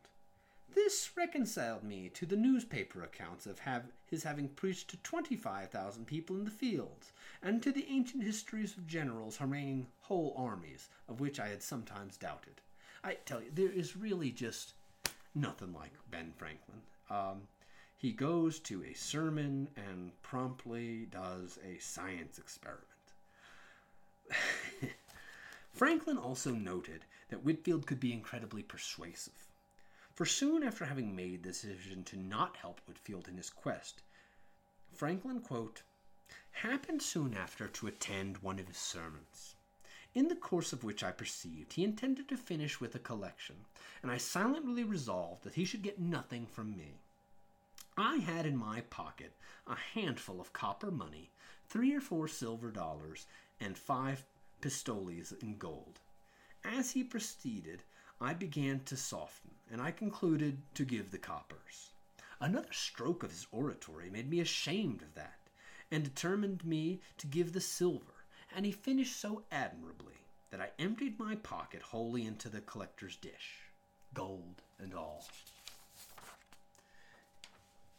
Whitfield was quite a talker. They don't really make, they just don't make religious people like they used to. His famous speech, his famous his really famous sermon is called "Sinners in the Hands of an Angry God," and it is hard to explain if you read it why it was so powerful to people back then, because unless you understand how much closer people were to dying in the 1700s, and how unexpected and sudden death could be. Whitfield compares men to insects held by the legs and God is holding us as an insect over the open fire, and one day, no matter what you do, there is nothing you can do to stop this. God is going to toss you into the fire, and poof, you are going to be burning for eternity, and there's just nothing you can do to stop it. Whitfield would cry and plead with the audience as he told them this.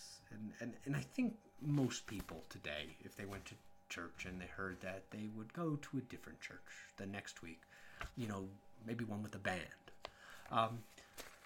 But that's because nowadays we're not really worried about, when you heard that in the 1700s, let me just put it to you this way. When you heard that in the 1730s, you might nod along, yeah, we better get down and repent right away and beg for mercy, because my sister died last week. She was healthy 2 weeks before. That's a sentiment that we don't really live with, that people in the past used to. At any rate, the result of this somewhat unlikely partnership between the sacred George Whitefield and the secular Ben Franklin ended in the creation of Bethesda Home for Boys, the oldest orphanage in North America. Now, the orphanage is still in operation today. It later received a large grant from the British Crown and has prospered as a result. Now, nowadays, most of the inhabitants of Bethesda actually are not orphans. Most are sentenced to live there by a judge until their 21st year of age.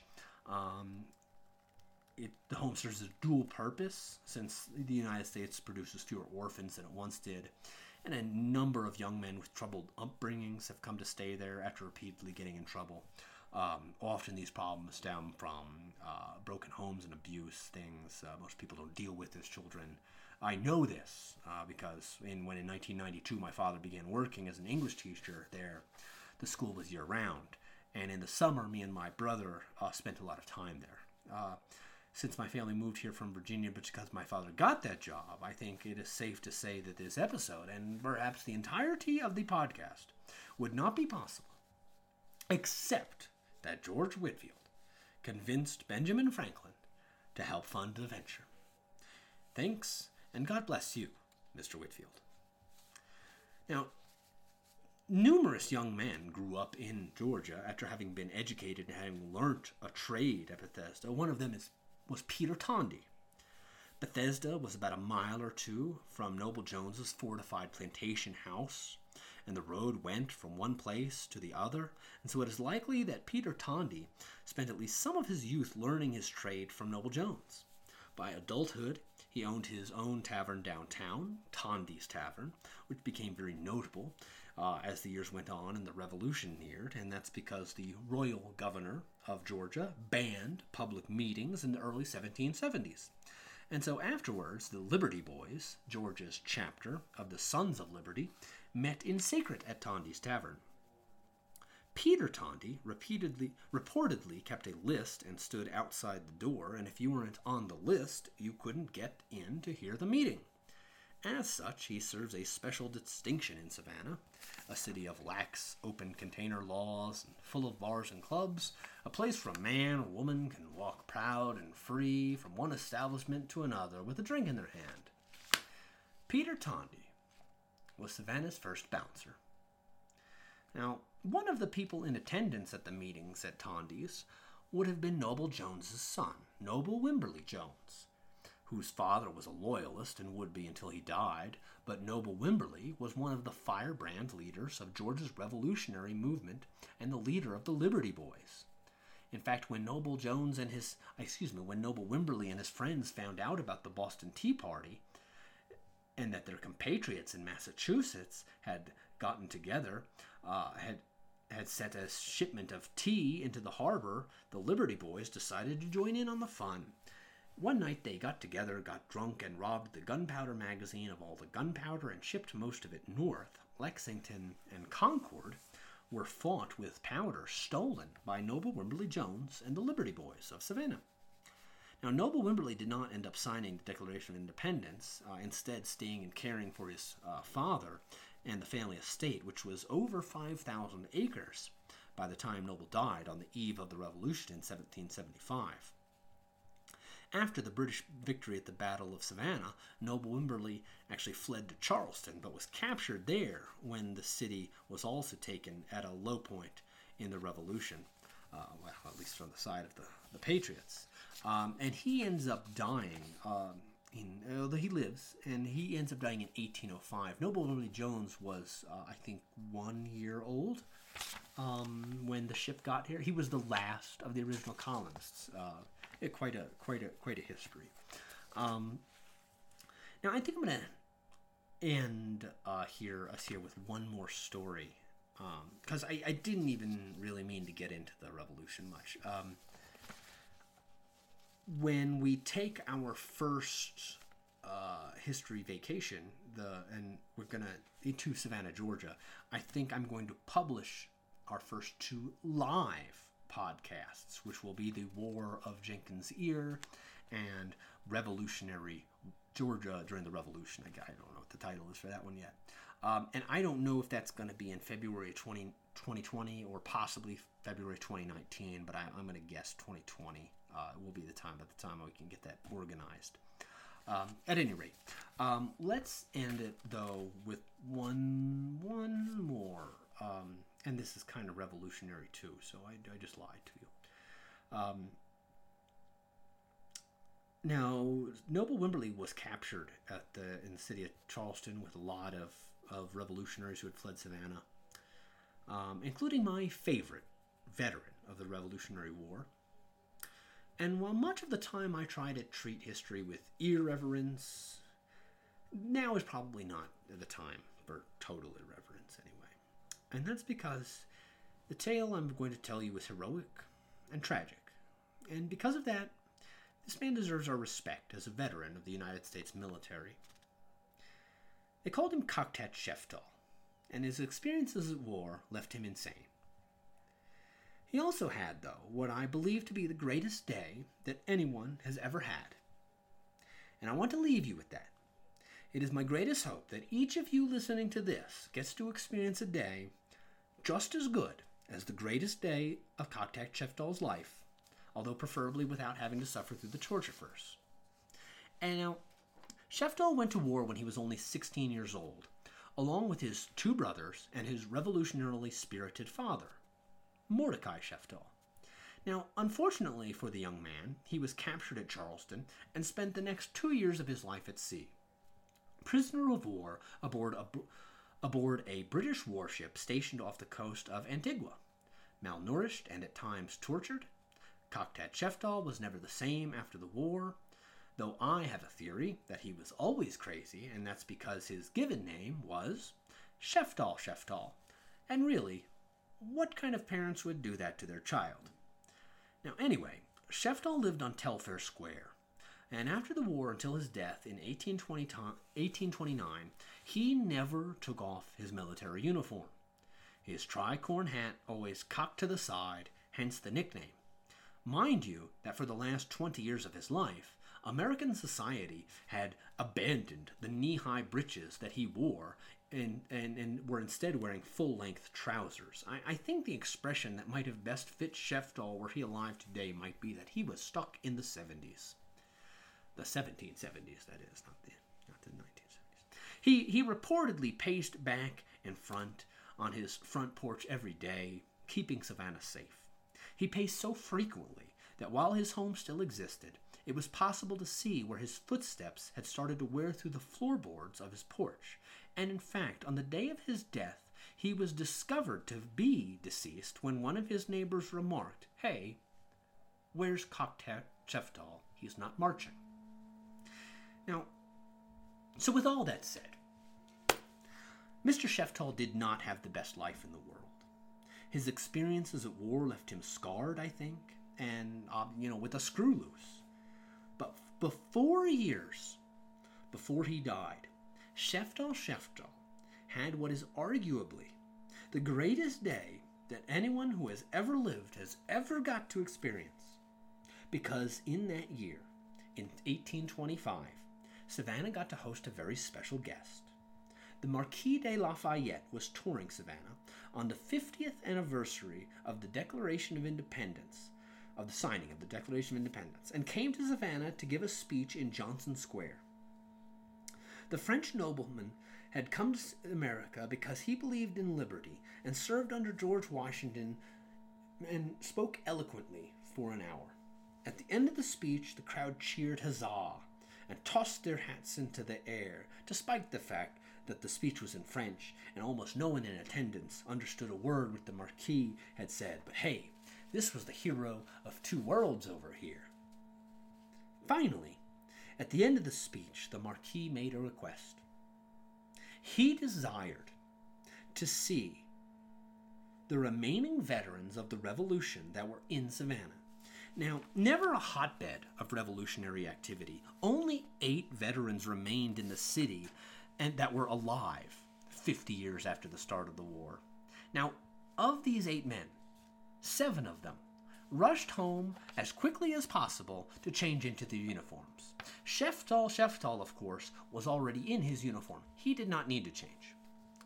The 8 men then stood in formation as the Marquis greeted and thanked them, each for their service. And when the aged Frenchman got to Sheftal, he stopped. He squinted, and he pointed a finger at Sheftal. In his broken English, he spoke, "I remember you." Sheftal had served under the Marquis for less than 2 weeks before being captured, and 50 years later it meant the world to him that he had been remembered. The smile on Sheftal's face was reportedly so wide and so bright that it was recorded into history. And in fact, it was reported that for the last 4 years of his life that you could not knock the smile off of his face if you tried. I don't know who goes around trying to knock the smile off the faces of old veterans, but well, I'll just leave that there. So like I said, I think that's going to be, that'll be it for today. We've already, this is already 2 hours long. We'll continue this story in Savannah when we visit that beautiful city and publish our first 2 live podcasts, War of Jenkins' Ear and Revolutionary Georgia. And so this finally concludes our 3-part introduction to the history of the Atlantic world. Now, our next few episodes will work our way towards Columbus, and we're gonna focus largely on what Spain and Portugal are up to in the years leading up to that. So with that said, we're gonna start the main story of the history of the Atlantic world with our next episode, which will focus on the medieval beginnings of Spain and Portugal and the conquistadors who, during the 16th century, will eventually turn the whole world upside down. Now, with all that said, thank you. So long. And thanks for all the fish.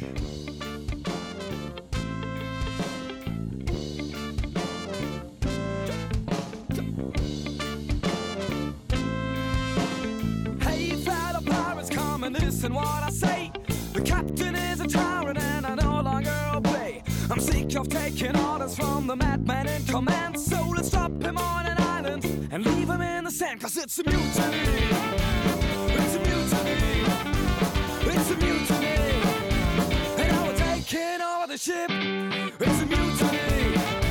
It's a mutiny. It's a mutiny. And now we're taking over the ship.